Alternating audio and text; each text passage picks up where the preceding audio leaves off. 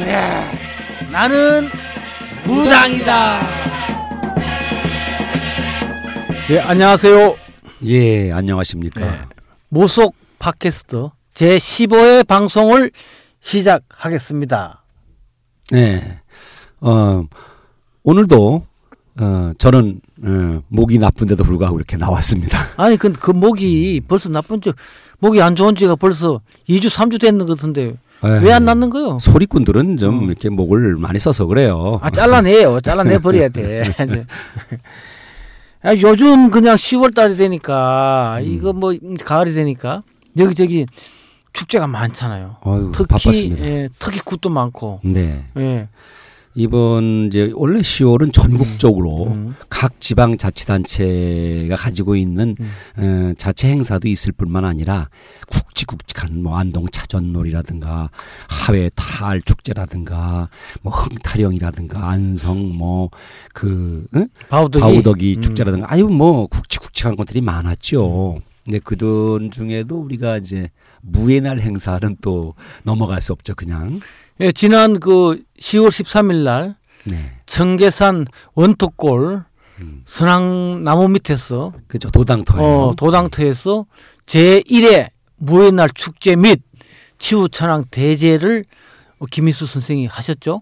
네, 그날 이제 우리 작년에 에, 우리 이제 선포식을 했던 그 기념으로 해서 제1회 예. 에, 행사를 하게 된 거죠. 원래는 광화문에서 하려고 그랬는데 에, 이, 좀 전국에서 모이는 무당들의 음. 그 호응도가 높지 않아서 결국 청계산 행사로 합쳐서 했죠.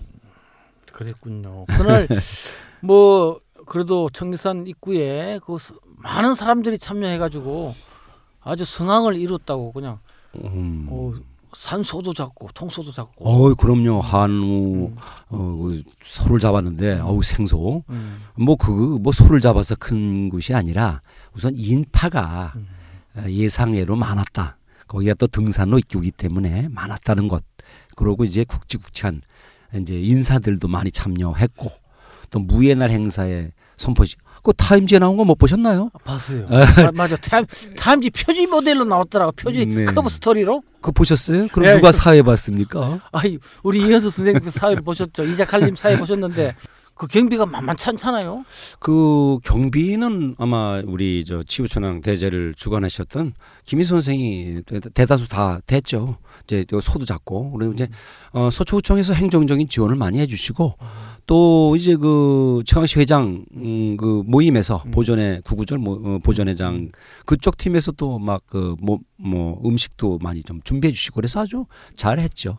아 그러니까 어, 김희수 치우천왕 대제 보전 회장님께서 네 경비 다 보도 경비를 되셨죠. 대시고 그렇죠. 또 어, 또 구구절 보전에 최강식 회장님하고 그 팀 회원 일동들이 같이 협조를 해서 이렇게 그렇죠. 재능 기부도 음. 하시고 아, 음식도 네. 좀 아주- 하시고 그랬죠. 아주 훌륭한 행사를 잘 네. 치르셨네요. 예, 예. 어, 삼신아매가 무속 뉴스를 시작하는 곳으로 해서 방송을 계속 해 나가면 좋겠군요. 무속 뉴스를 전해 드리겠습니다. 예, 오는 11월 9일 날 또 11월 9일 날 수원시 영동시장 네. 거북당에서 도당꽃이 열리죠. 네, 그렇죠. 그 해마다 열리는데 저도 2년 전에 가봤었는데 그 시- 시장이 있고 또 거북당이라는 당 자체가 오래된 역사를 가지고 있어요. 당이 아름답고 그래서 그 아주 자생적으로 벌어지고 있는 도당꽃이기 때문에 아주 볼만합니다. 음, 뭐 또 그러고 그것만 있는 게 아니고 에, 수원 우리가 수원 행사만 너무 많이 지금 바- 어, 방송했지만 에, 부천시 부천시에 원래 중동에 있는 옛날 그 장말이라고 있어요. 장시 마을인데 그 장말에서 벌어지는 도당굿이 그 굉장히 역사적으로 굉장히 중요한 굿인데 그 일주일 후 16일 날 장말 도당꽃은 11월 16일 날 네. 11월 16일 열리죠. 근데 거북당 도당꽃은 당주가 김순중 선생님이시죠? 네, 그렇죠. 음. 김순중 선생이 이제 다 오랫동안 당주를 했고 음. 이제 이쪽 더 부천 장말은 장씨들이 그- 거기는 독특해요. 이 두 군데가 좀 다른데 의미가 도당 할아버지가 도당 그 두루마기 백년 된 두루마기 이렇게 춤을 추거나 하는 아주 그 장말은 장씨들이 주축이 돼서 또 하는 그런 시족 사회에서 있었던 거거든요. 그래서 장 씨의 그, 그, 그 투구 같은 것이 한번 발견됐죠.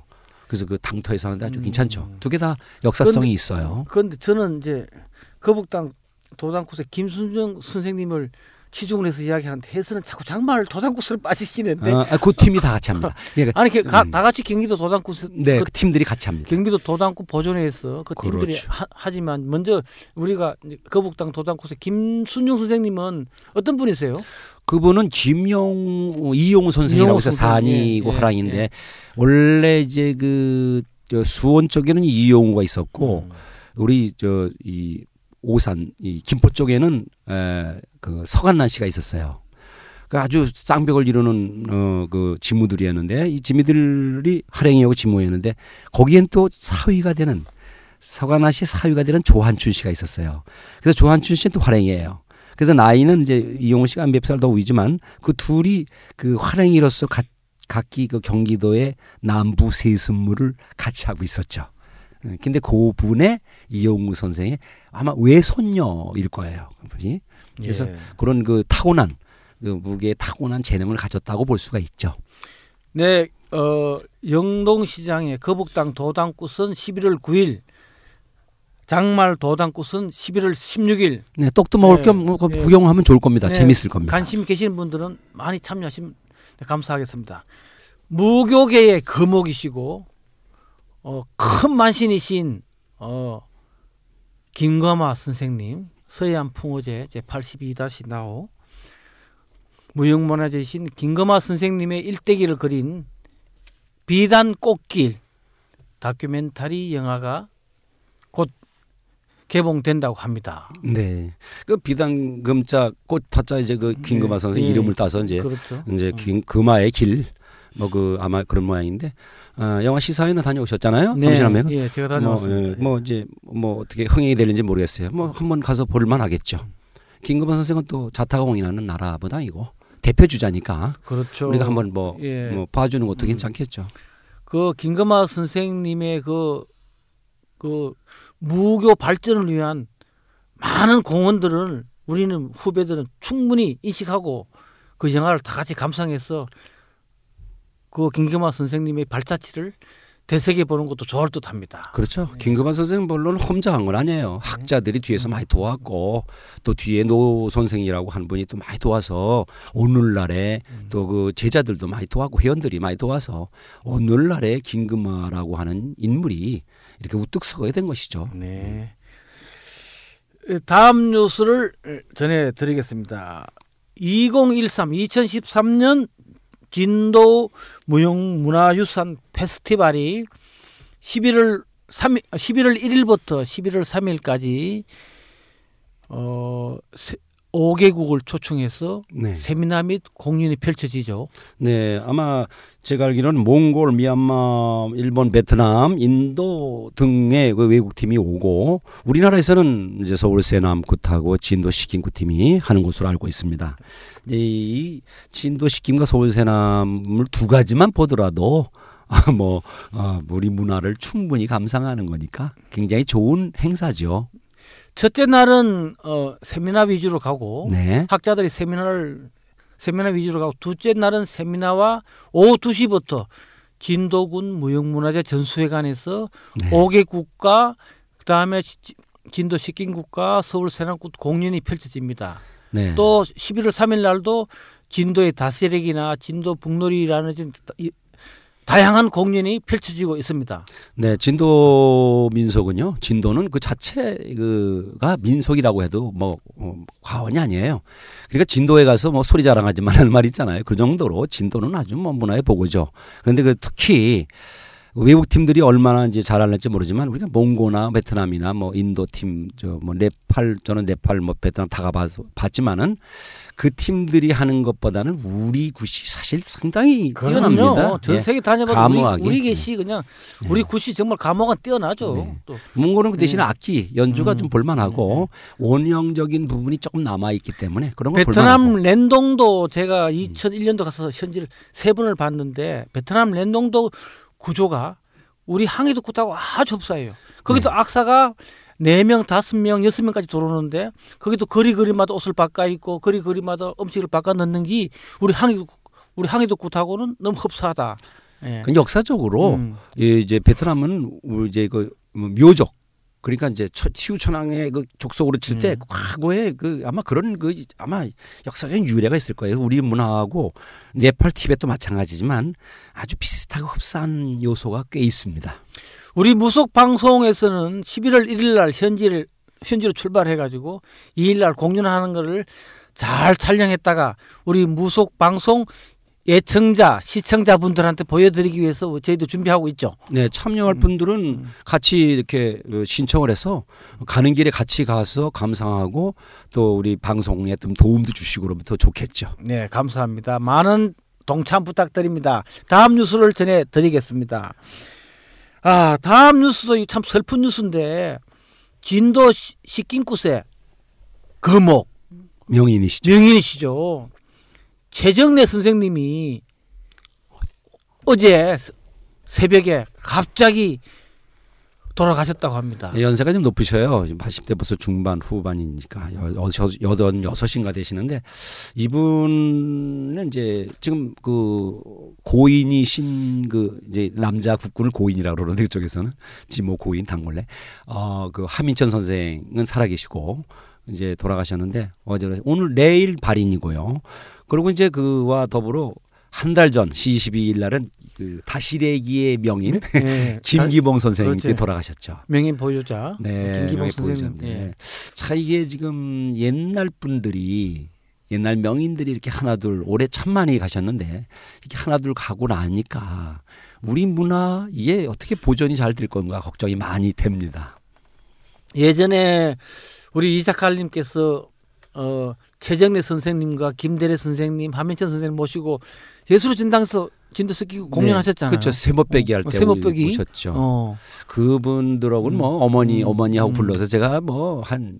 20여 년 이상을 친하게 지내고 그렇죠. 우리 집에 와서 주무시기도 하고 이제 그랬는데 또 제가 진도 가면 꼭 들르고 하도도 오고 아 그때 그 세. 분들 모시고 저희 아버님 진옥이 시킨 곳을 또 아, 저희 아. 집 했었잖아요. 네 그랬군요. 그 왔던 길에 예, 굿을 하고 예, 내려가셨죠. 예, 그렇죠. 네. 아우 기억력 좋으시네. 아주 그냥 음, 정말로 명인 거목이 한번 또 세상을 떠났습니다. 지금 이제는 박병천 뭐다 돌아가시고 이완순 뭐 없죠. 기- 김기봉 씨 같은 경우는 다시래기라 하지만 이제 악사로서 거기서는 이제 우리 고인이라고 그러는데 이제 이완순 선생의 한 파트너로서 또 활동하셨던 분이고 근데 이그 아까운 분데 그 양반이 그저 아기 낳는 신용을 하면서 그 배를 띠도 하면 참 재미있었죠.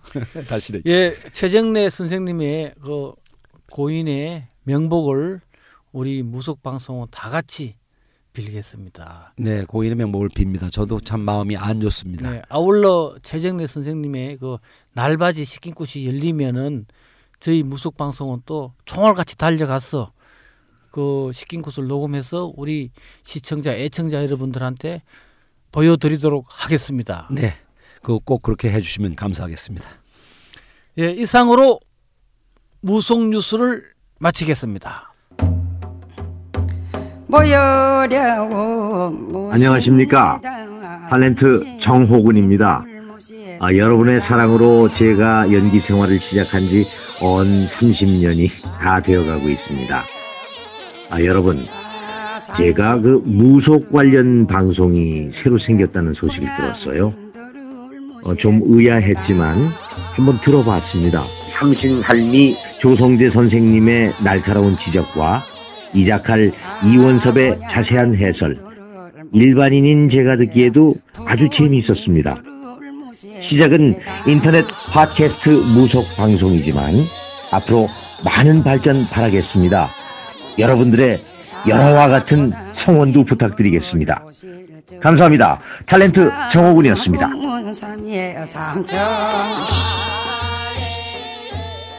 그래 나는 무당이다 제 15회는 무속 피해에 대하여 오늘 적나하게 적나라하게 한번 네. 우리가 이야기를 나눠보도록 하겠습니다. 네. 어, 제가 어, 무속 칼럼니스트를 하면서 무속 피해 상담 센터도 같이 하고 있는데 그 피해 사례를 쭉 열거하면은 참 네. 대단한 사례가 많아요. 음. 왜 우리 무교인들이 우리 무교인들은 안, 안 그러실 거예요. 저는 늘 무교인들은 무교의 사상, 무는 천지인 사상이니까 우주 자연 우주 운행의 사상, 자연의 섭리를 지키고 바로 깨우치게 바로 깨우쳐서 알리는 사람이 무교인이다 이렇게 이야기하니까 무속인들이 하는 거예요. 무속인들 무속인들은 물을 속되게 한 사람들이니까 음. 이런 사람들이 그 선량한 사람들한테 피해를 많이 입히는 것 같아요. 네.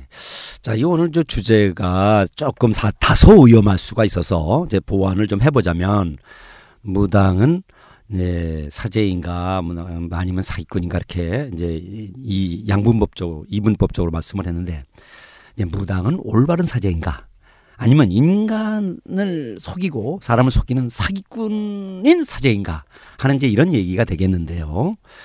자, 무당이 가지고 있는 기본적인 속성은 임무, 미션은 뭐냐면 사제죠. 당연히 사제죠. 거죠. 무당은 무당은 당연히 사제예요. 그런데 왜 그런 사기꾼 짓을 한다니까 일부가. 그러니까 응? 그럼 사, 아, 사기라고 하는 말, 사기라고 하는 말이 법률적 용어로 뭡, 뭡니까? 법률적인 용어로. 법률적인 용어로 사기가 타인을 기망하여 네. 금전을 네. 갈취 또는 갈취하는 사람을 사- 사기라 그래요. 네, 그렇죠. 어. 법률적인 용어는 이제 남을 속이는 거예요. 속여서 자기 의 이득을 취하는 것이죠. 그렇죠. 네. 그런데 이제 우리가 이, 이 무당은 사제로서 신의 업을 하는 거죠. 그러니까 이게 우리 우리가 무당만 이렇게 다루니까 마치 무당을 무슨 사기 집단 뭐, 뭐 자꾸 우리가 이렇게 방송에서 조장하는 것 같지만 다른 종교 기독교나 어, 불교나 다른 종교 많은 종교들이 있었어요 한국에 자생하는 종교들이 이런 일에 많이 연루돼 있었어요 그래서 똑같은 관점에서 얘기를 하는 거예요 우리 무교도 사기적인 행각을 하는 사제가 분명히 있을 것이고 그렇지 않은 좋은 분들도 많을 것이라고 생각을 해요 우리가 우리가 우리 허물을 이야기를 해야 돼요. 네. 허물을 이야기하고 우리도 스스로 정하는 이런 스스로의 자, 작용이 발동이 돼야지. 지금 우리가 타 종교 물론 기독교 목사 뭐 성녀들 엄청난 뭐 병폐가 많죠. 사기치는 애들도 많고 사기치는 목사 뭐 중들도 많죠. 그렇지만 타 종교를 이야기할 필요 없어요. 네. 타, 타 종교는 타 종교를 나무랄 것 없이 우리 스스로 우리 종교에 대한 정의식을 가지고 우리가 스스로 올바른 무교인이 되도록 노력하자는 취지로 이 방송을 하는 거예요 오늘. 그렇죠. 우리의 자성하는 의미도 되고 다른 종교도 역시 마찬가지로 그런 일은 있다. 그러니까 우리만의 문제는 아니니까 이제 무교 여러분이 무교인 여러분이 오해하지 않고 이 방송을 들으면서 같이 한번 이게 고민을 좀 해봐야 되겠다. 그러면요 사기를 친다는 거 사기의 유형이 어떤 것이 있습니까? 사기의 유형은 네.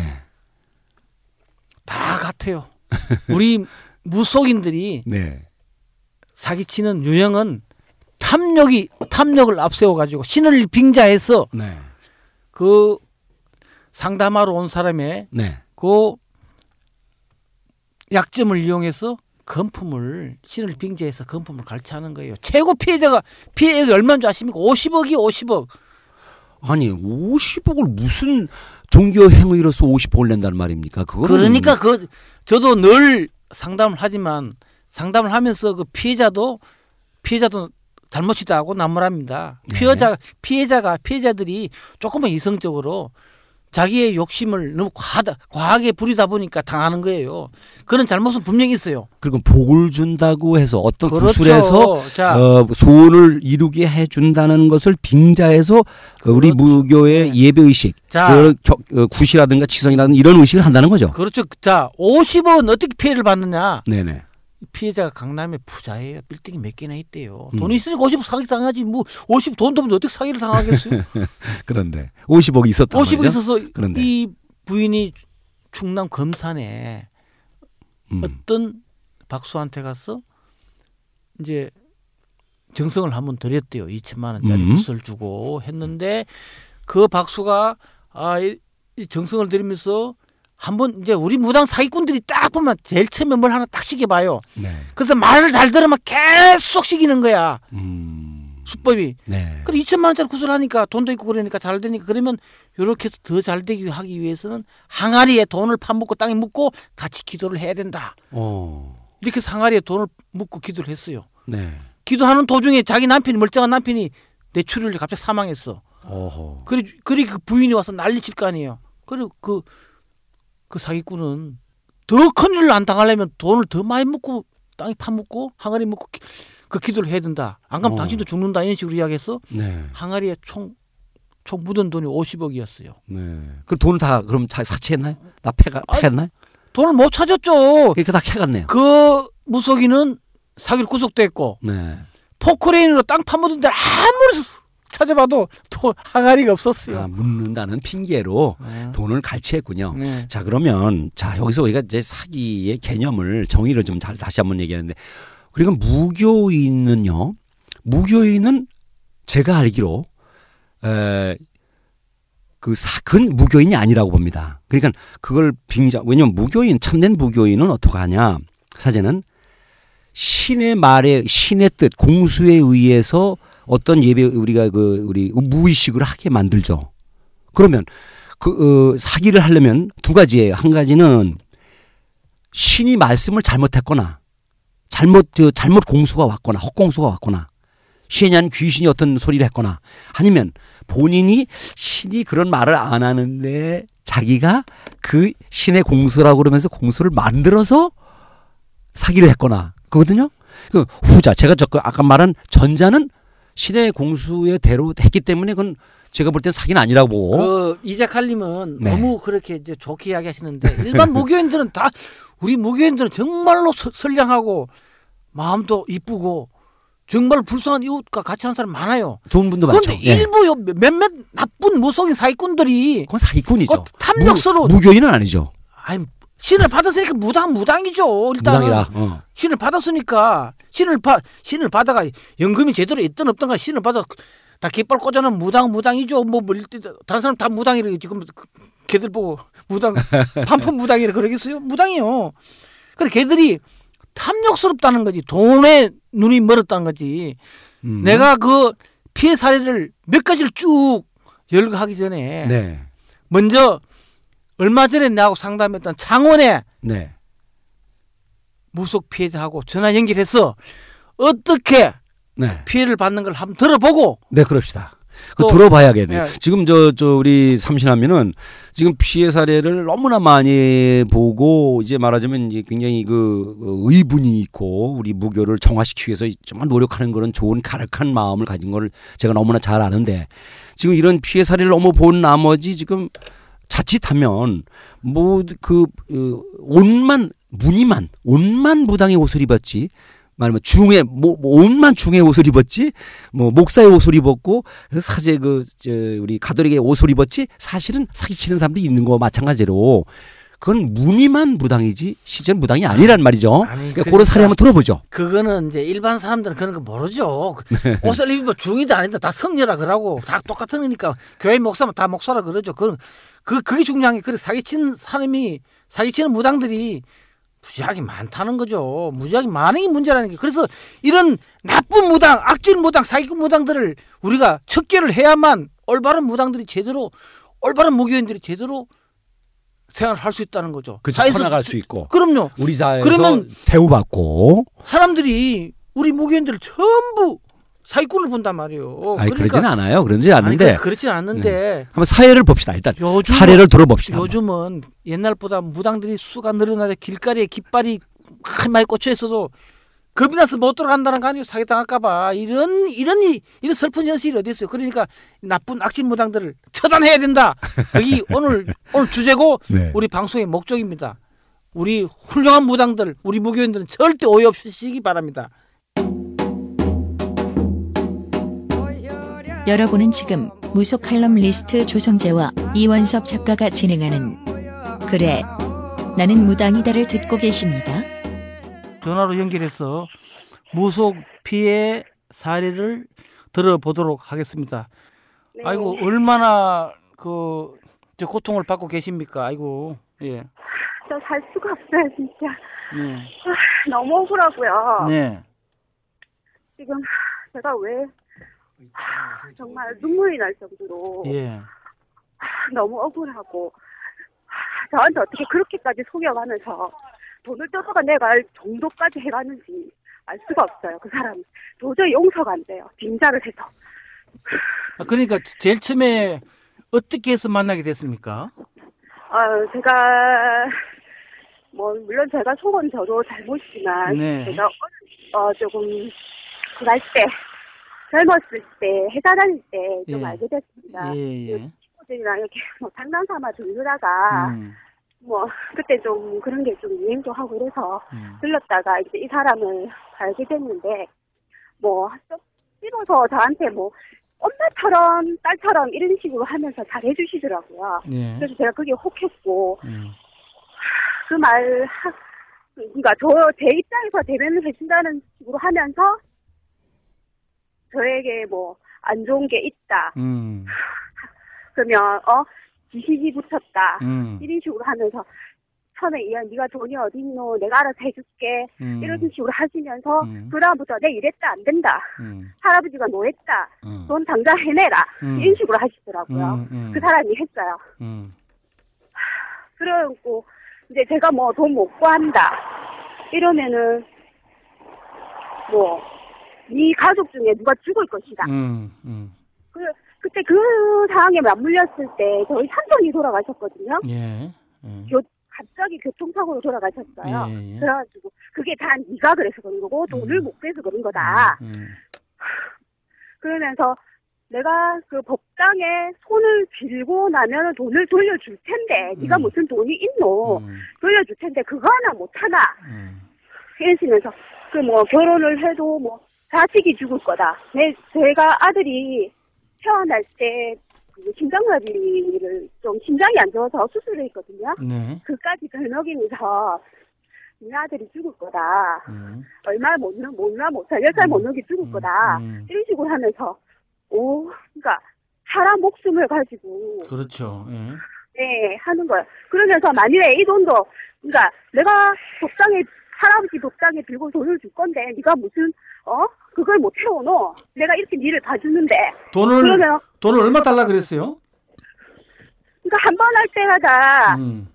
570만 원이 한 부자라고 하거든요. 500 자기 말로는 그렇게 570. 570. 근데 그걸 세번 했다 그래요. 573번. 예. 예, 그러니까 1720인가? 음. 그걸 요구를 해요. 음. 그러면 또 돌려준다. 음. 이 식으로. 만약에 네가 그 돈을 못 구하면 음. 전에 들어간 돈도 니한테 돌려줄 수가 없다. 음. 이런 식으로 해서 계속 돈을 요구한 거예요. 음. 계속적으로. 음. 그러면서 일부는 그러니까 일부는 처음에 돌려줄 듯 했어요. 음. 그래서 제가 더 믿었고. 음. 근데 나중에 되니까 난 너한테 돈 돌려줄 수가 없다. 음. 네가 이 돈을 다 못 맞추면 할아버지가 할아버지 신이 니한테 엄청 노했는데 음. 어 얼마 얼마 못 해내면 나는 니한테 이 돈을 돌려줄 수가 없으니까 음.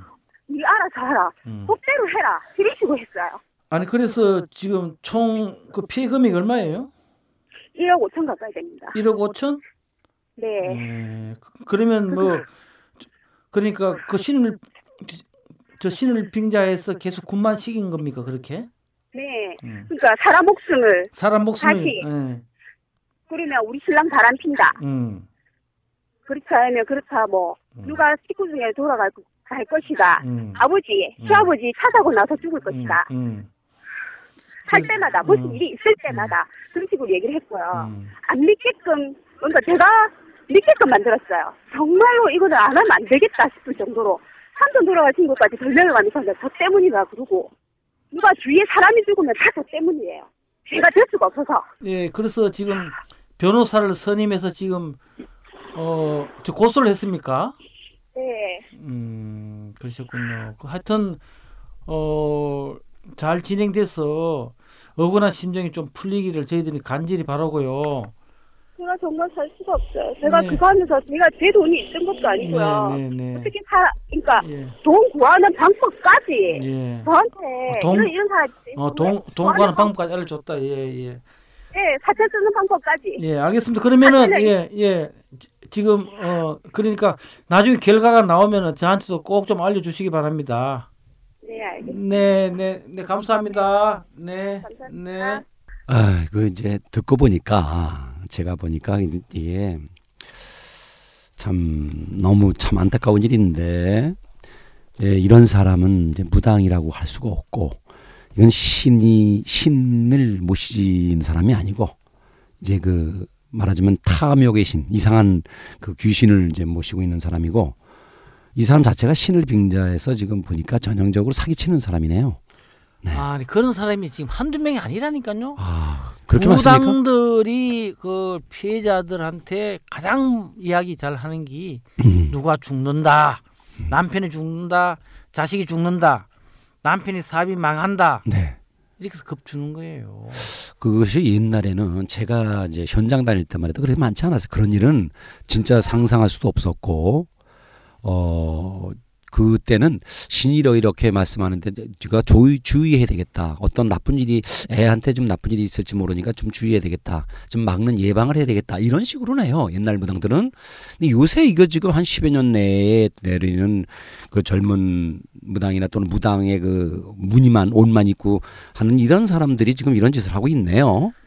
지금 그 또 내가 상담을 받은 어, 사례 중에 또 하나를 소개하면은 네. 젊은 부부였는데 음. 남편은 모 재벌 회사에 정권 회사를 다니는 사람이었어요. 네. 그런데 이 무당이 방송에 출연한 무당이거든. 음. 방송에 출연한 무당들이 사기를 많이 쳐요. 전부는 아니겠지만 음. 방송에 출연한 무당이니까 유명세를 타가지고 거기를 찾아갔어요. 네. 찾아가니까 똑같은 수법이 제일 처음에 작은 것부터 먼저 한번 시켜봐. 어. 그래서 말을 잘 들으면 점점 커지는 거예요. 음. 그래서 구슬을 계속 제일 처음에 치성하고 그다음에 말 잘 들으니까 또 또 굿하고 또 또 굿하고 음. 남편 잘 되게 해, 해- 남편 잘 되게 해준다고 하면서 이게 잘 되게 자, 해준다는 게 좀 문제인데. 그러니까 그러면서 마지막에는 구식일 게 없으니까 네가 내리굿 해야 된다 그랬어요. 너 신을 받아야지. 네가 신을 안 받으면 너가 남편이 죽고 너가 아들이 크게 다친다 죽는다 식으로 하니까 이 여자가 사색이 돼가지고 저한테 찾아올 때 그 이야기 듣고 3개월 만에 찾아왔는데 네. 3개월 동안 자기 자기 자기 집안은 그렇게 화목하던 집안이 웃음을 잃어버렸대요. 그러니까 계속 그저 이제 신이 우리가 내리굿을- 사기치니까 어 내리굿을 아니 계속 하라고 그러니 구슬하니까. 내리굿을 하라 그러니까 구슬하게 과연 자기가 신이냐? 자기 자기 무당이 돼야 되느냐?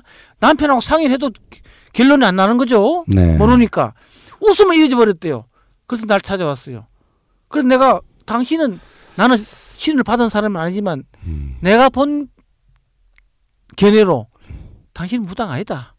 음. 무당 할 필요도 없고 무당 할 사람도 아니니까 무당 아무나 하는 것도 아니고 아무나 해도 되는 것도 아니, 아니니까 당신 무당 아니니까 신경 쓰지 마라. 내 이렇게 이야기해서 그러니까 만약에 내린구슬 안 하면 저한테 해코지를 한다 그랬어요. 그러면서 그, 런 이야기를 하는 거예요. 그런데. 그러면 범법이죠. 내린구슬을 안 한다고 그 무당이 해코지할 음. 능력이 되면 그 무당은 신이니까 어? 발에 흙도 안 묻히고 다닐 거라고. 걱정을 하지 말고 그건 공갈이니까 절대 할 능력도 없고 하지도 못한다고 안 봐도 된다. 그래서 눈물을 흘리면서 미소를 지으면서 3개월 만에 처음 처음 웃는다 그랬어요. 아니 그런- 실제로 그런 요즘 무당들이 많다니까요. 아니 실제로 지금 그 무당들이 현재 정말 그 활동하고 있는 무당입니까? 활동하고 있는 무당이죠. 어, 과연 이걸 정말 이걸 정말로 뭐야 실명을 받 실명을 밝히고 상호를 다 명호를 밝히고 망신을 주고 하- 하고 싶은데 네, 우리 방송에서 그런 말할또 필요 참한 명예훼손이 음. 되니까 그렇죠. 참 이러지도 못하고 저러지도 못하고 나도 속 터져요. 그러니까 우리가 지금 사실 그 이런 사람들이 근래에 이렇게 우후죽순 많이 생기는 걸로 저도 알고 있어요. 예전에는 이런 문제가 잘 있지도 않았고 옛날 무당들은 어, 겁이 나서 그런 식의 그 공갈 협박 같은 걸 안 하죠. 근데 요즘에 내린 요즘에 그 무업을 하는 사람들 중에서 이런 사람이 있어서 이제 문제가 되는 건데. 제가 한 가지를 더 또 소개를 해줄게요. 네. 요즘 뭐 시- 뭐 신문에도 많이 났지만 뭐 늘 무당이 뭐 치료한다고 때려 죽이고 뭐 그럴 수도 있어요. 너무 과하게 하다 보니 실수로 뭐 그런 건 뭐 그런 거는 그럴 수 있다 하더라고요. 그 과실법이라고 네. 과실법, 과실법이죠. 과실이니까. 네. 아니 그런데 이런 삼신박교를 해놓고 말이요. 네. 삼신을 삼신을 받기놓고 삼신에 삼신을 받아서 임신이 안 되니까 엉뚱한 뭐 삼신은 받삼 뭐 그걸 또 구슬치기고 안 되니까 뭐 엉뚱하게 야 네가 시집 올 때 가져온 폐물이 재수가 없으니까 폐물 다 팔아서 돈까지 바쳐라 뭐 뭐만 달라고 그럽니까? 제자 무당이니까. 네, 아야, 그러면서 네. 뭐 너 너 시어머니가 재수 없으니까 뭐 어떻게 해라 이렇게 했어요. 그- 그러면서 음. 마지막에 마지막으로 30구슬 한번 더 하자. 3,200만 원 받았어요. 음. 3,200만 원 받았는데 그걸 구슬 안 하고 지- 진적을 해서 진적. 진적을 음. 하면서 자기 무신들 하나 맞췄어요. 무당이, 그- 무당이, 어, 무당이. 네. 그래놓고 그, 그 피자한테 피자가 왜 39술 안 해줍니까 하니까 날이 안 잡혀서 그랬는데 신령님이 구타하는 것보다 무신도를 모셔놓고 여기 빌면 더 효염이 있다 그러더라. 이런 때려주긴 무당이 있어요. 이 무당이 아니지 이건 사기꾼이. 그렇죠. 근무당이라고 할 수 없고 지금 우리가 지- 나온 아, 돈에서 사례들은 진작하지 마지. 남은 남은 돈은 진작 사기치고 있어. 이제 그런 이제 그런 식의 지금 그 지금 좀 얘기를 쭉 들어보면 피해 사례를 우리가 네, 종합해서 들어보면 뭐냐면 어, 신이 이렇게 시켰더라. 너는 이러이러 해야 된다 하면서 이제 무의식을 시키는 거예요. 그리고 그것이 점점 발전돼서 이구저구 여러 가지 구 형태를 고루고루 하게 하면서 돈을 가져오게 하는 건데 쓰게 하는 건데 지금 저도 그 여러 보면은 단골들이라고 해서 구슬 많이 시키는 분들이 있어요.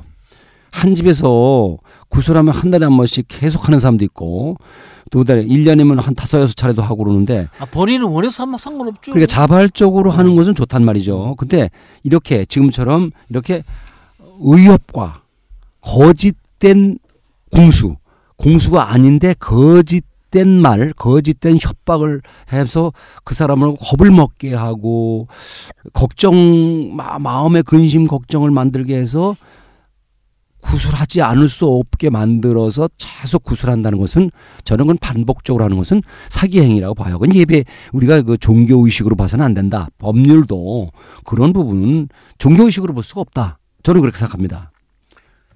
아니 그러니까 이게 어, 이렇게 된 원인은 세 가지가 있어. 세 가지. 네.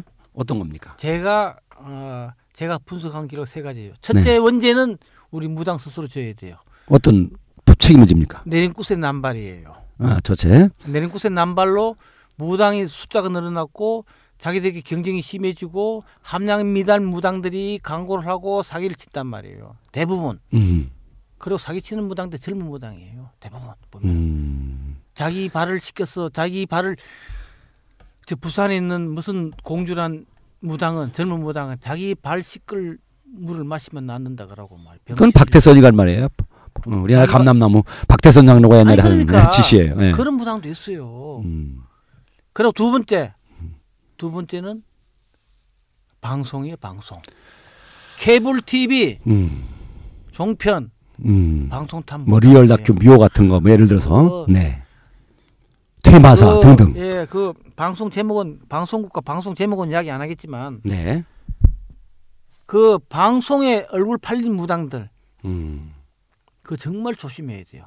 물론 방송에 나갔다고 다 사기꾼 나쁘다는 이야기 아니에요. 그렇지만 방송에 나왔던 얼굴, 아 방, 방송에 얼굴을 내밀었던 무당들이 피해가 많아요. 이제 그러니까 첫째는 이제 무당들이 내림굿을 양산해서 음. 자격이 안 되는 거는 무당들이 들어와서 이 이런 사람들이 지금 굿도 제대로 배우지 않고 이저 기도도 제대로 하지 않고 명기도 없는데 에, 그러니까 할 수 없이 경이 뭐 구수 내려서 하기도 본전을 뽑아야 되니까 나쁜 짓을 하게 된다 이런 말씀이죠. 그렇죠. 아니 첫째는? 그러니까 아, 방송에서 얼굴이 팔리니까 방송이라는 거는 우리 일반 국민들이 방송을 방송은 실리를 하잖아요. 방송국에 나서 유명한 사람을 알고 있어요. 그리고 인터넷도 마찬가지예요. 그렇죠. 인터넷에 여러 가지 광고 행위, 홍보 행위가 문제겠네요. 인터넷보다는 방송이 우리는 방송에 대한 신뢰감이 있잖아요. 그렇죠. 신뢰도가 그러니까 네. 방송에 출연한 무당들은 방송에서 유명한 사람을 잘 보는 사람을 섭외했을 것이라는 그런 착각을 하는 거죠. 시청자들이. 어. 그래 방송에 나온 무당이 무조건 훌륭하다 생각하는 거죠. 네. 또 스- 얼마 전에 엑소시스트 퇴마사들 그랬잖아요. 음. 아 대본 대로 다 하면서도 네. 아까도 이야 아까 그 피해자도 이야기했지만 귀신 보이지도 않는 귀신 가지고 맨날 여기 귀신 있고 지만 귀신 그렇게 잘 보나? 귀신 가지고 다 장난을 쳤잖아요. 그러니까 마치 그 음, 음식점에 방송이 안 나간 집 우리 집은 방송이 안 나간 집 하고 식당들이 있어요. 나는 그거 보고 참 웃었는데 재미있어요. 그러니까 우리가 그런 것처럼 방송 안 나간 식당이 또 잘하는 집도 있으니까 방송 안 나간 무당 집을 찾아가는 것도 한 방법이겠네요. 아니 그러니까 전번에 며칠 전에 그 메인 뉴스에 나왔잖아요. 네. 식당들 음. 뒤에 뒷돈 받았다고. 그 담당 그렇죠. 피도 구속되고 했잖아요. 그럼 예. 방송도 우리 방송에 자주 나가는 우리 그 자주 나가는 사람들이 우리 무속인들이 거기에 어, 방송국 PD나 뭐 관계자하고 커넥션이 없다고 단정할 수도 없잖아요. 그렇죠. 우리가 그건 뭐 법적으로 우리 본부가 아니니까 거기까지 우리가 얘기하긴 그렇고 음. 자 이럴 테면 두 번째 폐해는 이제 방송을 빙자한 방송을 빙자한 폐해라는 말씀이죠. 방송을 빙자한 피해가 아니라 네. 방송에 얼굴 팔린 유명 무속인들이 피해다. 그죠. 옛날에는 방송 나간 문항들이 훌륭한 분들이 많았고 제가 초기에 관여할 때만 해도 문화재들이나 모든 분들이 방송을 나갔어요. 그리고 그것이 하십시다라든가 또 제가 기획해서 여러 번 했었는데도 참 좋은 반응을 일으켰고 과학적으로 다 그걸 저 검증을 하고 그랬는데 근간의 방송들이 이제 난립을 하면서부터 이런 문제가 생기고 또 일부 방송에 나간 분이 다 그렇다는 뜻은 아니죠. 우리가 말하는 것은 방송에서 음, 우리도 방송이니까 방송에 나간 무당들의 일부가 그런 무당들이 지금 사기를 치고 있다는 그런 말씀이죠. 자. 방송에 나간 일부가 몇 프로냐? 네. 그렇죠. 문제죠. 저는 한 6, 70% 된다고 봐요. 그 요새는 그게 많이 부쩍 늘었다는 말씀이에요. 이제 그래서 큰 문제가 된다는 말씀이고. 뭐냐 그러면 지금 방송 프로 방송에 나가는 무속인들은 어떤 프로냐 그러면 대부분 예능 프로예요. 네. 즐겁고 웃고 즐기는 그런 프로기 때문에 그 무당의 연금과 그 무당의 영적인 능력하고 아무 상관없어요. 그게 가서 마케팅 전략으로 나간 그 거죠. 재밌게는 어, 이야기하고 네. 떠들고 아 나도 지난번에 JTBC 교육위원회 우리 무속 방송을 나갔는데 네, 나갔었잖아요. 내가 참 한심했어요 한심했어. 네. 근데 누구라고 이야기는 안 하지만 네. 그런 이야기들이 보면은 그래서 방송 나간 내가 마지막에도 그 방송에서 방송 나온 무 무당들은 무속인은 조심하라고 마지막 멘트를 했지만 정말 조심해야 됩니다. 피해를 안 입으려면.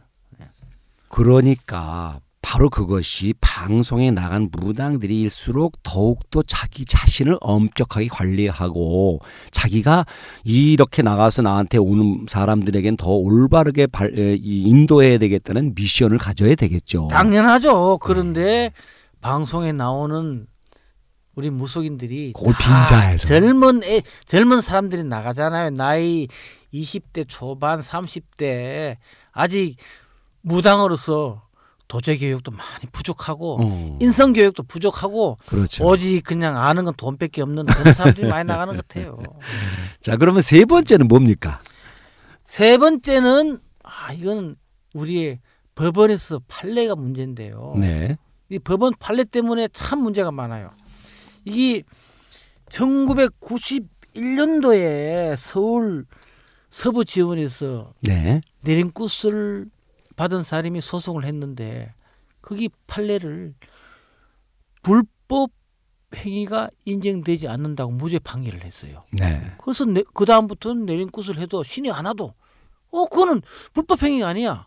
음. 자, 그럼 내가 무당이 큰 굿을 시키기 위해서 너 신이 왔으니까 내굿 해라 막 해, 해가 반 강압적으로 또 또 꼬셨어 음.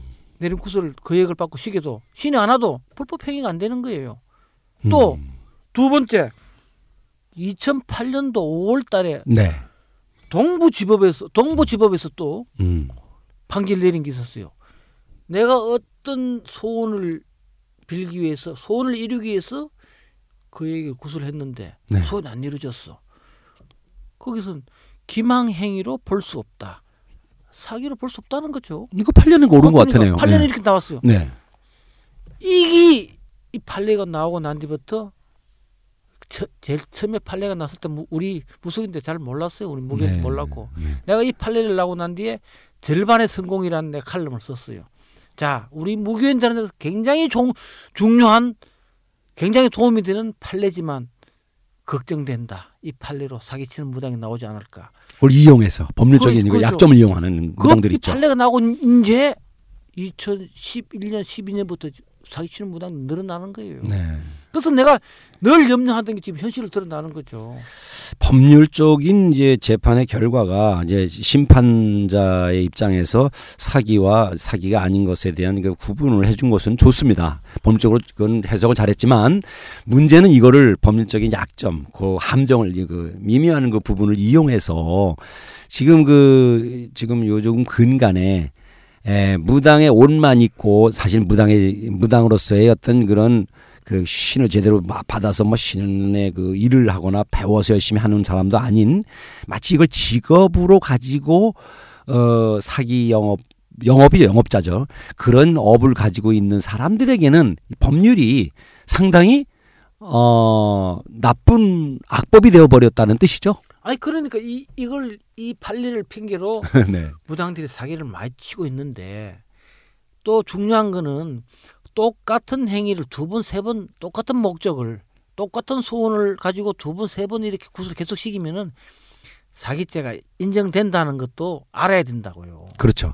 그 지금 말씀을 참 제시를 잘해 주셨는데 제 생각에도 그 한 사람한테 그렇게 해서 처음에 했던 것은 올바른 이- 뭐 우리 저 무의식이라고 할 수가 있겠죠. 그런데 그 똑같은 조건으로 두 번 세 번을 했다면 그건 사기죠. 그렇죠. 네. 아니 그러니까 우리는 구슬하는 의뢰자, 네. 제갓집도 그렇고 구슬 우리가 하는 우리 무교인들도 그렇고 굿에 대한 이 개념을 좀 바꿔야 돼요. 굿은 꼭 기복을 위해서만 내가 소원을 이루기 소원을 이루기 위해서만 굿을 한다는 그런 고정관념 음. 그런 걸 좀 바꿔야 된다고요. 종교는 음 종교의 속성이 뭐냐면 종교는 모든 종교가 다 기복이에요. 복을 구한단 말이죠.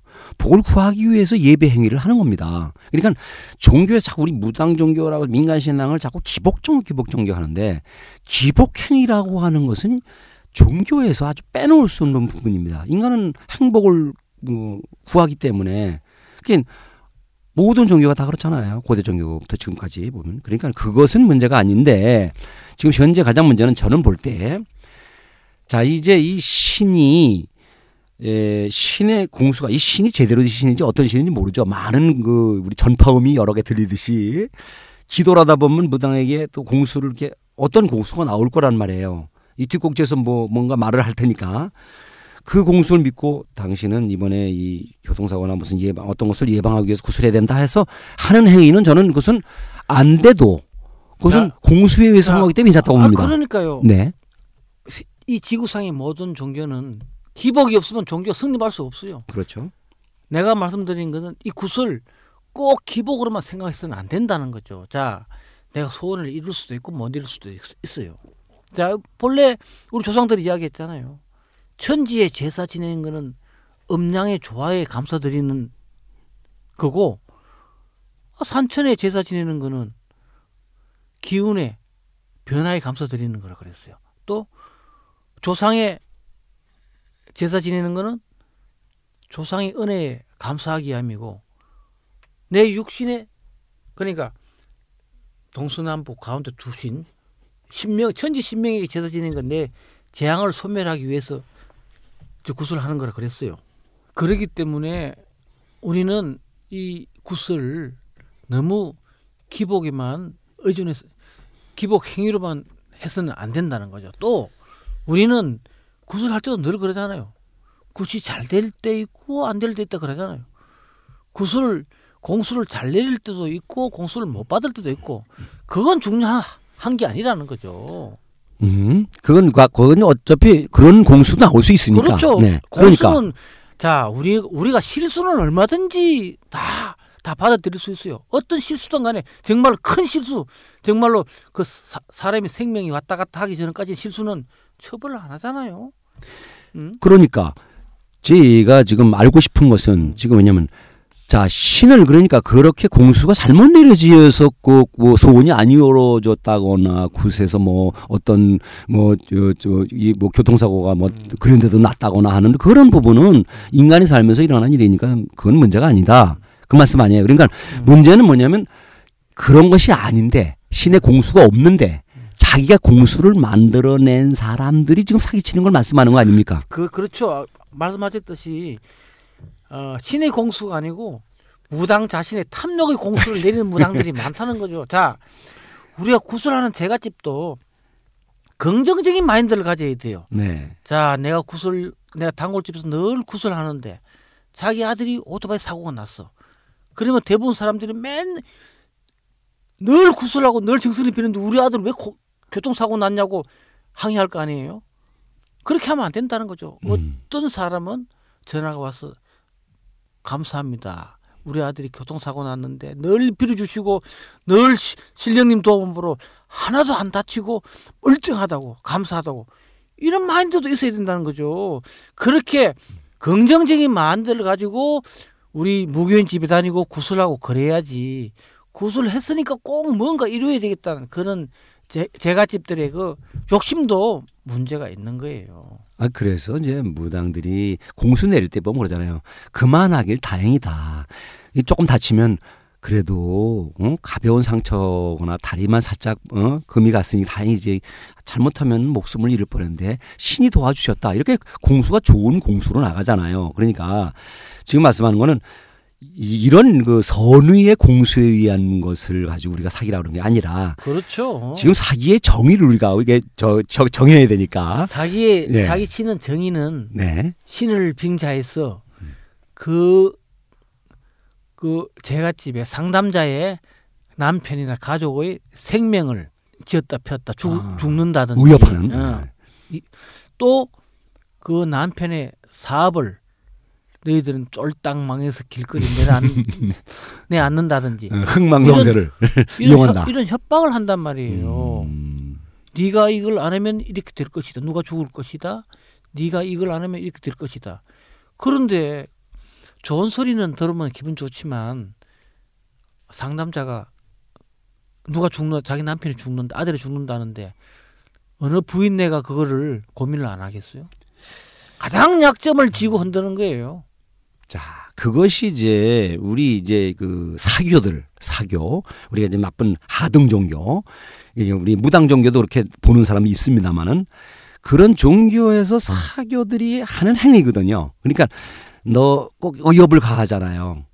잘못된다, 잘된다 하는 이런 걸 가지고 에, 의협을 가해서 그로 하여금 마음이 약해져서 무당이 시키는 대로 하지 않을 수밖에 없는 할 수밖에 없는 그렇게 끌어간다는 뜻이잖아요. 이제 그런 것이 지금 그렇죠. 예. 현재에 들어서 이제, 우리 삼신할매가 조사한 바에 의하면 요즘 근간에 젊은 목격들이 내린 무당들이 그런 짓을 많이 한다 이런 말씀이잖아요. 그렇죠.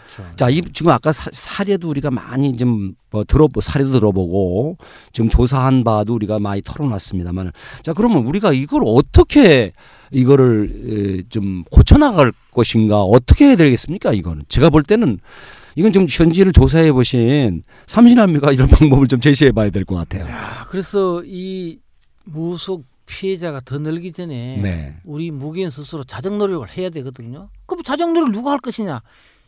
이 문제에서 난감한 거예요. 스스로 자정 노력을 할 것이냐? 제가 무속 피해 상담 센터를 만들면서 내가 느낀 거는 이런 상담이 들어올 때 법적인 조치를 할 때 우리 무교인들이 법정에 출 가서 가서 정, 정 정언을 해주는 것이 가장 도와주는 길인데 대부분 이런 피해 사례들이 무죄가 돼요. 판례에 의해서 무죄가 되고 경찰서에서 고소로 고소를 해도 고소장을 잘 안 받아줘요. 해도 소용없으면 가지 말라고 이렇게 도- 돌려보내고 하는데 그래서 변호사를 나는 변호사하고 사- 상의해서 처음부터 변호사 상의해서 진행을 하십시오. 이렇게 이야기를 해줍니다. 그런데 이거를 이 법정에서 보면 법정에서 어떤 상황이 벌어지냐 하면은 검사가 이걸 다 기소를 해서 네.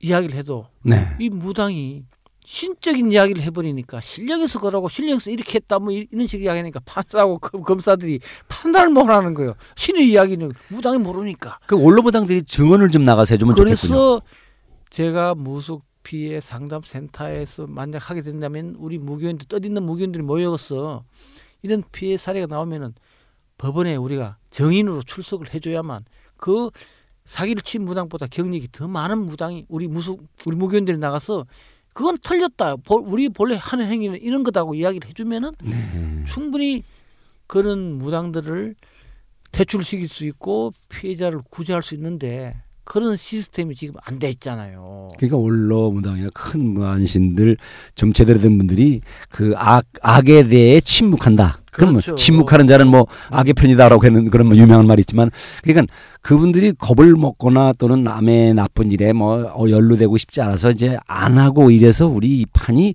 계속 자정 정화 노력이 예, 정화가 되지 않는다 이 말씀이잖아요. 사실 이제 저한테도 정인을 써달라고 이야기가 한번 있었어요. 네. 그래서 내가 많은 고민을 했었어요. 그래 그때 내가 정인을 안 나갔었는데 안 나오고 난 뒤에 내가 굉장히 어 양심적인 가슴 마음도 아팠고 내가 나가서 정 정인으로 나가 나가 줘야 되는데 못 나갔다는 데서 죄책감을 좀 느꼈어요. 학자로서는 음. 나가셔도 됩니다. 왜냐면 네. 제가 볼때 음. 삼신남녀 현장을 보았고 이것들을 또 학자로서 저는 학자로서는 그런 증언대에 나가서 증언해 줌으로써 우리 무교가 발전이 더 되고 정화돼서 좋은 종교가 될 수 있거든요. 근데 지금 그걸 해준 사람이 없고 더구나 제가 볼 때 저는 이렇게 생각을 해요. 지금 뭐 원로 무당들이나 묵격들 중에서 그 좀 사회적으로 그래도 그 꾸준히 올바른 길을 걸어온 분들이 계시거든요. 그런 분들이 자체 정화를 좀 하고 나쁜 무당이 구슬을 오라 그래도 청송을 나가지 마셔야 되는데 그냥 굴만 오라 그러면 이게 뭐 올바른지 남 사기 치는 건지 모르고 막 가셔서 막 그냥 막 도와준단 말이죠. 아니 먹고 살아야 되니까 돈 벌기 위해서 가는데 어떻게 해요? 그렇지만 그걸 가지 말라 신을 모시고 올바른 신을 모시고 있는 무당들이 음. 그런 나쁜 집에 가서 도와주는 아니, 그런데- 봉사해야 됩니까? 아, 그런데 그, 그 청송 가는 집이 네. 그 무당이 나쁜 무당인지 아니면 말잘 모르잖아요. 가서 구슬해 보면 알잖아요. 그래서 굿자리 쓰면 모르나요? 굿자리 굿을 창하고 난 뒤에는 알겠죠. 음. 그러면 이양시장 됐는데 일을 다 하고 일당 받아와야지. 그럼 그냥 올 수도 없고. 그래서 그, 그런 난감한 문제들이 있는 거예요. 그래서 참, 아, 이런 시스템을 우리가 좀 만들어야 된다. 그래서 참, 어, 제가 무속 피해 상담센터라고 하고 있지만, 저 혼자 상담을 접수해서 그 지역의 변호사하고 연결시켜주는까지만 제가 하고 있는데, 사실은 우리가 좀 더 적극적으로 참여를 해야 된다. 그런 생각이에요. 그래서 이 나쁜 무속인들 퇴출시켜야 돼요. 자 그러면 자 이걸 어떻게 우리가 지금 문제는 이 문제점은 많이 우리가 말들을 하잖아요 나쁘다 좋다 뭐 이게 이게 이래서는 안 된다는 이런 에, 우리 비판을 하고 사례를 많이 지금 얘기를 하는데 문제는 이제 이거를 앞으로 이 문제를 어떻게 해결할 것이냐 예, 지금 어, 무속 피해를 줄이기 위해서는 네 우리 스스로 어, 무속을 정할 수 있는 자정 노력을 자정 노력이 절실히 필요한 시스템이 있어야 되는데 네. 현재 그런 시스템이 구축되지 않은 상황에서는 우리 상담자 일반인들이 조심할 수밖에 없어요. 아, 스스로 조심해야 돼요. 네. 그런데 어, 일반인들이 조심해야 될 무당 베스트 10을 우리가 한번 이야기를 해봅시다. 네. 이제 저는 그 무당 그 장게 궁금한데 무당들이 말이죠 신도를 대하는 태도를 보면 웬만한 지혜로운 제갓집들은 신도들은 전보러 와서 벌써 할 수 있을 텐데요. 대체적으로 어떤 무당들을 조심해야 됩니까? 자, 먼저 아까 우리가 피해 사례 그 상담했듯이 누가 죽는다고 공갈 협박하는 사람들, 아, 망한다, 음. 남편 사업이 망한다, 죽는, 죽는다고 공갈 협박하는 무당, 이건 정말 조심해야 돼요. 네. 두 번째는요. 그 무당 뭡니까? 무당 지 죽을 날 모른다고? 네. 지 죽을 날도 모르면서 남 남북 한번 죽는다 그래? 아 이게 그- 그게 네. 위협이죠. 이게 그러니까 위협하는 거고. 공갈 협박하는 음, 무당 네. 조심해야 돼요. 다음에 두 번째는 방송이나 또 방송에 나갔다고 막 홍보하는 사람, 음. 또 광고를 많이 하는 무당 광고. 어, 광고. 조심해야 돼요. 네. 아, 그렇잖아요. 내가 아는 어떤 무당은 잘 알지는 못하지만 한 달에 광고비를 천만 원 쓴대요. 광고 뽑- 뽑아야 되죠, 그러면. 아니 근데 천만 원 돼? 천만 원치 광고를 안 하면 자기 자기 스스로 불안해해. 손님 안 올까봐. 아. 아 그럼 천만 원 광고하면은 경제 논리에서 뽑아야죠. 그렇죠. 어 뽑으려면 구식이는 거예요. 공- 공간 협박했어. 그러면 가짜의 말이라도 해야 되네요. 그렇지. 그 복귀해서? 거죠. 네. 강구, 악순환이에요, 그러니까. 악순환이죠. 음. 강구하는 무당을 음. 조심해야 돼요. 네. 다음에 또 중요한 무당은 요즘 뭐 이런 사례가 많아요. 전화 예약, 저, 요즘은 예약 시스템이잖아요. 음. 언제 상담하러 가겠습니다 이렇게 이야기하잖아요. 네. 어, 전화하면은 한 달 밀렸네, 두 달 밀렸네. 아 지금 내일 당장 급해서 뭐 상담하러 가는데 무슨 한 달, 두 달 후에 오라 그래요? 그 자기를 과, 과시하는 거죠. 구달 건데 해봐요. 당장 오라 그러지. 음. 그 예약하는데 한 달, 두 달 밀렸다. 뭐 옛날에 일 년 밀렸다는 사람도 있고 그랬었는데 참 아니 무슨 운명을 일년 뒤에 봐. 네. 당장 당장 궁금한데 음. 그는 무당들 조심해야 된다는 거죠. 또 그 다음에 조심해야 될 무당은 자기가 최고라는 무당 있잖아요. 음. 다른 다른 무당이 구대는 건 다 잘못했어. 내가 해야 돼. 자 자기 가면 죽은 사람도 살릴 듯이 이야기하는 무당. 우리 무당도 그런 사람 많잖아요. 다른 무당은 막 깎아내리고 자기 최고라 그러는 무당. 뭐 실력이 그러면 그- 괜찮겠지만 실력도 아니면서 남을 좀 깎아내리고 아니 그러는 거예요. 실력 있는 무당들은 그런 소리도 안 하죠. 헛자랑질 하는 거 자랑질도 좀덜 해야 그럼요. 돼 자랑 그 자랑질을 아니 굿한 자리 뛰려고 남을 그렇게 흠담아 깎아내리고 지 얼굴 침 뱉는 거지. 네. 그런 무당들이 많아요. 그 욕하는 사람들 그 다음에 욕. 욕하고 반말하는 무당 있잖아요. 네. 욕하고 반말 칵 소- 손님을 상담자를 기죽이 버리죠. 음. 기죽이는 목적이 뭐예요? 꼼짝 말고 내가 시킨 듯 따라와 이거죠. 음, 그 욕하는 거는 사실 그 조심해야 돼. 왜냐 욕하는 무당들은 지- 믿지 말아야 돼. 신은 인격자이기 때문에 물론 상감하마도 내 이놈 정도는 합니다. 놈은 욕이 아니니까 놈 그렇죠. 자자니까 그렇죠. 내 이놈 내 인연 이런 정도는 음. 욕이 아닌데 아주 육두 문자를 쓰는 것은 신은 어, 절대로 인간의 입을 빌려서 육두 문자는 쓰지 않죠. 그렇죠. 네. 절대 욕하는 무당들도 조심해야 돼요. 예, 욕하는 무당은 저 가짜라고 보는데. 큰 소리 치고 반말 네. 팍팍하고. 네. 그 다음에 또 보면은 우리가 옛날부터 내려오는 전통적으로 보는 점사 방법이 있잖아요. 네. 여러 가지로 뭐 쌀점을 본다든지 예 쌀점을 친다든지. 산점이라 그래서 산통으로 저- 점을 본다든지 음. 또 엽전으로 점을 본다든지 또 아니면 방울 부채 들고 점을 본다든지 네네. 또 그렇잖아요. 뭐 천신글 뭐 산신글 이렇게 글로서 본다든지 그 여러 가지 예, 방법이 있죠. 저는 보, 점을 보는 방법이 있죠. 그런데 무슨 신령님이 뭐 탤런트인지 개그맨인지 몰라요. 요즘 이상한 점을 보는 게 많아요. 뭐 차력산지 뭘 세우고 뭐, 추, 뭐 Tell Me를 틀어놓고 노, 뭐 춤을 추고 뭐 그 어? 방송에 나온 무당 탤런트 무당들이 요즘 좀 많아가지고 그런 게 영향이 아니, 있나 봅니다. 그 내가 이야기를 듣기는 네. 우리가 굿할 때 굿을 하면서 어, 주는 공수가 더 영감하고 맞다고 해서 굿하는 현상을 재현하기 위해서 장단이 없으니까 네. 대신 현대 음악을 틀어놓고 춤추면서 점을 봐준다고 이렇게 이야기를 하더라고요. 그런데 그 이야기를 들으니까 어, 손님한테 점을 잘 봐주기 위해서 노력하는 그 정성은 가상한데 아니 우리 실령님이 뭐 탤런트도 아니고 무용수도 아니고 뭐 개그맨도 아닌데 꼭 그렇게 해야 되는 거예요?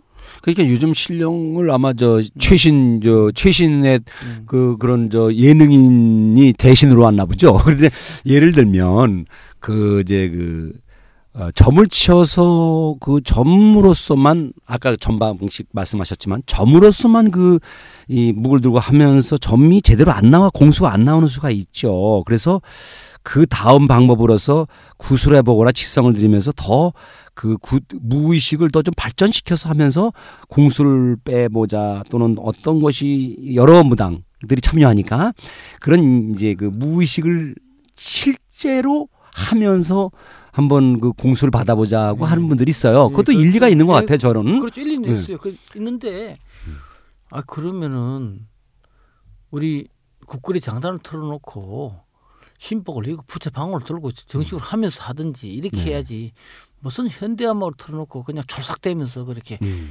뭐 점을 봐주고 그래요. 대신 할머니가 저 요즘 할- 요즘 예능 1호로 보죠. 근데 그래서 음. 그런 행위들은 네. 그 상담자를 이렇게 현혹시키는 그런 일종의 행위가 아닌가 정신을 혼란하게 해서 막 음. 이야기하면 다 맞는 것처럼 헷갈리게 만드는 그런 행위가 아닌가 그런 생각해요. 그러면 음. 저는 이제 이렇게 봅니다. 이제 그 제가 집들이 우선 첫째는 어, 갈때 마음 자세가 제가 로또를 사달라고 하게 될 경우를 예를 들어 보면요. 로또 로또 복권을 사서 나 이 로또 마- 맞게 달라고 할 때 맨날 나쁜 짓만 하고 남 사기나시고 남 정말 수준 뺏어 먹고 맨날 못된 저 우리 놀부가 뭐 뭐 호박에 뭐 말뚝 꺾고 하는 거 있잖아요. 그 심술 심술만 피던 사람이 로또 복권을 맡겨 달라고 가서 로또 번호를 알려달라면 그 실령님이 알려줄까요? 무당이 알려줄까요? 아니 로또 당첨 번호를 아는 무당이 있으면 한번 나와보라 그래요. 그럼 지가 하지.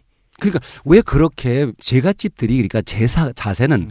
사기를 당한 우리가 지금 사기를 당할 때 자꾸 무당에게 일차 책임 있는 것처럼 자꾸 우리가 얘기를 끌고 가는 것 같아서 우리가 이제 말미에 이 얘기 좀 해야 될 것 같아서 결국 제갓집들이 자기가 복을 받거나 자기가 조심해야 되거나 자기가 자기 의치를 모르고 자기 자신을 모르고 무당에게 무조건 복을 구하는 자, 예, 그게 문제 아니냐 이거죠. 아, 그렇죠. 지금 아직 조심해야 될 무당 한 가지 더 남았는데 네. 그걸 지금 말씀드리고 제가 말씀드릴게요. 우리가 그러잖아요. 늘 그러잖아요. 무당들이 큰 신이 들어왔다고. 음, 큰 신이 들어와서 너 내리고 다마 돈 엄청나게 많이 벌 거라고. 음, 요렇게 이야기하는 무당도 조심해야 돼요. 큰 신이 어디 있어 큰 신이. 음. 천지 신명이 큰 신이 어디 있어 똑같지. 음. 그러니까 그렇게 해서 무당을 만들어낸다는 거죠. 그렇죠. 그거에 속아서 네, 지금 그렇죠. 그냥 그 아니 지금 큰 신이 들어왔어. 너 내림꽃에서 무당 되면은 너 빚도 다 갚고 집도 금방 사고 돈 많이 벌어. 물론 그 상담자도 돈 번다는데 현혹돼서 마음이 움직이는 거죠. 지금 엄청 힘든데 돈 잘 번다니까 혹하는 거죠. 우리 무당은 좋은 직업이잖아요. 자 나만 똑바로 하면 정년이 있어 명태가 있어. 내가 80까지 할 수도 있고 날 따르는 신도들한테 존경받고 대우받고 얼마나 좋아요. 아니 나이 먹어서 음. 굿하면서 치매 걸려서 굿하면 공수가 나와요. 아이 80물 때 치매 안 걸리면 하는 거죠. 그렇죠. 예. 그러니까 항상 기도하고 명기가 네. 맑아야 되죠. 그래서 어, 그런 어, 내림굿을 그렇게 함부로 남발하는 무당들 조심해야 돼요. 어. 그럼 결국은 음. 지금 우리 삼신함의 말씀은 음, 음. 결국은 이게 우리 잘못된 무교인과 또 욕심, 탐욕에 물든 제갓집들이 어우러져서 이런 사기 행각이 있는 거지 실제로는 실제 올바르고 올바른 좋은 일 계속 좋은 목적 그 생활을 하고 있는 분들하고는 관계 없다는 말씀 아니에요? 그렇죠. 자 그런데 그런 피해를 입는 첫 번째 원인은 네. 자 먼저 무당들이 탐욕스러운 거예요. 무당들이 이제 돈을 신을 빙자해서 돈을 갈취하겠다는 마음을 먹고 있는 데다가 음. 제갓집이 어리석거나 좀 욕심을 과하게 부리는 허황된 꿈을 꾸는 그런 사람들이 많이 당하는 거죠. 그래 결국은 음. 일차적인 책임은 뭐니 뭐니 해도 사기치는 무당. 무당들한테 있는 거고 이차적인 채- 책임은 제갓집에 있는 거죠. 자기의 어리석음이죠. 자기의 욕심 그러니까 그 결과물이에요. 음, 그러니까 결국 우리가 스- 이걸 이제 우리가 사기라고 하는 말을 우리가 지금 용어를 썼습니다마는 이 사기꾼은 우리 무당에다 놓지를 말아야 되겠네요. 결국은 무당에는 그런 자, 그래서 사기 치는 사람은 사기꾼이지 무당은 아니네요. 그래서 제가 그러잖아요. 무교인과 무속인을 구분해야 된다. 네. 무교인은 사기꾼이 없어요. 음, 무속인 중에는 사기치는 무, 무속인이 많다는 거죠. 음. 이게 잘못된 이제 그이 입문할 때부터 우리 무교에 들어와서 이제 신을 내리는 그 입무제를 할 때 입문할 때부터 잘못된 생각, 잘못된 귀신 신도 안 하는데 그렇게 해서 들어온 미자격자들이 자격이 없는 미달자들이 결국 이런 사, 사기 행각에 에, 나서게 되고 그래서 전체 우리 무속인들을 무, 무교인들을 요 욕먹이고 지금 명예를 훼손시키고 그렇죠. 전체를 지금 망신시킨다는 네. 뜻이죠. 그래서 제가 제일 처음에 원인이 우리 무교인들한테 있다 그랬잖아요. 우리 무당들이 너무 무분별한 내림꽃 때문에 있다. 무분 무분별한 내림꽃 이 꼬루 신엄마와 신딸의 관계가 빨리 없어지기 때문에 빨리 파괴되기 때문에 신엄마들이 신딸을 제대로 교육을 못 시키잖아요. 네. 제대로 신의 무당으로서 갖춰야 할 덕목과 음. 또 무당으로서 갖춰야 할 마음가짐 네. 행동거지 이런 것을 교육을 받아야 되는데 실험하고 빨리 헤어지니까 지 마음대로죠. 그러니까 신제자들도 저는 문제라고 봐요. 새로 내린. 내- 새로 내린 사람들은 네. 어린 아이와 똑같기 때문에 일정한 기간 그 엄마의 젖을 먹어야 돼요. 이제 뭐 엄마의 젖을 먹는 시간이 우리가 1년 동안 수유를 하고 또한 다섯 살 때까지 키우고 그리고 학교 가면 그때는 선생 선생님한테 또 맡겨서 또 가르치고 그러는 건데 그런 육아 이런 기간을 줘야 되는데 공부하는 시간 어머니에게 내렸으면 그 신어머니의 말을 들어야 되는데 요즘 애들이 어머니는 영어를 모르잖아 불어를 모르잖아 하는 식이에요 엄마가 뭘 알아 무식하다라고 자기가 잘난 척하는 이런 것이 문제 아닐까요? 그게 지금 어 우리가 70년대, 80년대까지 신엄마와 신딸의 관계하고 지금의 신엄마와 신딸 관계가 좀 틀리죠. 음. 7, 80년대 신엄마 신딸 관계는 신엄마는 어느 정도 모든 소양을 갖추고 모든 어, 어무저 저 구스의 예능이나 이런 음. 자질을 다 갖춘 어느 정도 완성된 신엄마단 말이에요. 네. 그런데 지금 2000년대 들어왔어요 신엄마들은 2000년대에 들어와서 신엄마들은 네.